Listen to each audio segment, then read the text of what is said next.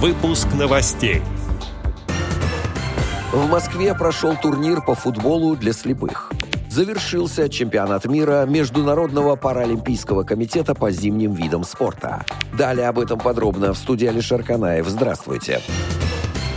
двадцать седьмого января две тысячи двадцать второго года в Лиллехаммере, Норвегия, завершился чемпионат мира Международного паралимпийского комитета по зимним видам спорта. Российские спортсмены, выступавшие в составе команды Паралимпийского комитета России, завоевали шестьдесят семь медалей, двадцать две золотые, двадцать три серебряные и двадцать две бронзовые, сообщает пресс-служба Паралимпийского комитета России.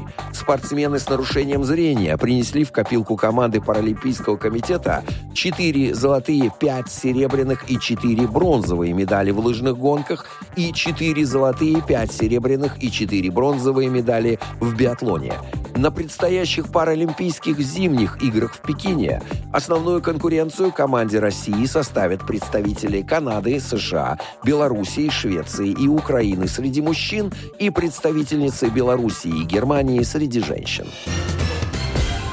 Российская национальная лига «Равные возможности» по футболу пять на пять, категория бэ один «Тотально слепые», состоялась двадцать второго — двадцать третьего января на стадионе Свиблова в Москве. В турнире приняли участие двенадцать мужских и женских команд из Москвы, Московской области, Казани, Нижегородской области, Краснодарского края и других регионов России. Призовые места распределились следующим образом. Первое место – «Орбита Юниор», город Дзержинск, Московская область. Второе место – «Авангард», город Мытищи, Московская область.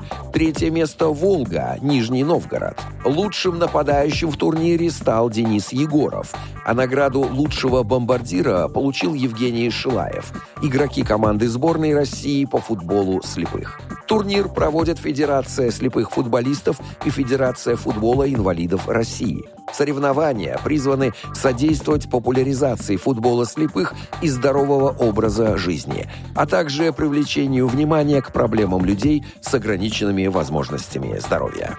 Отдел новостей «Радио ВОЗ» приглашает к сотрудничеству региональной организации. Наш адрес: новости собака радиовоз точка ру. В студии был Алишер Канаев. До встречи на «Радио ВОЗ».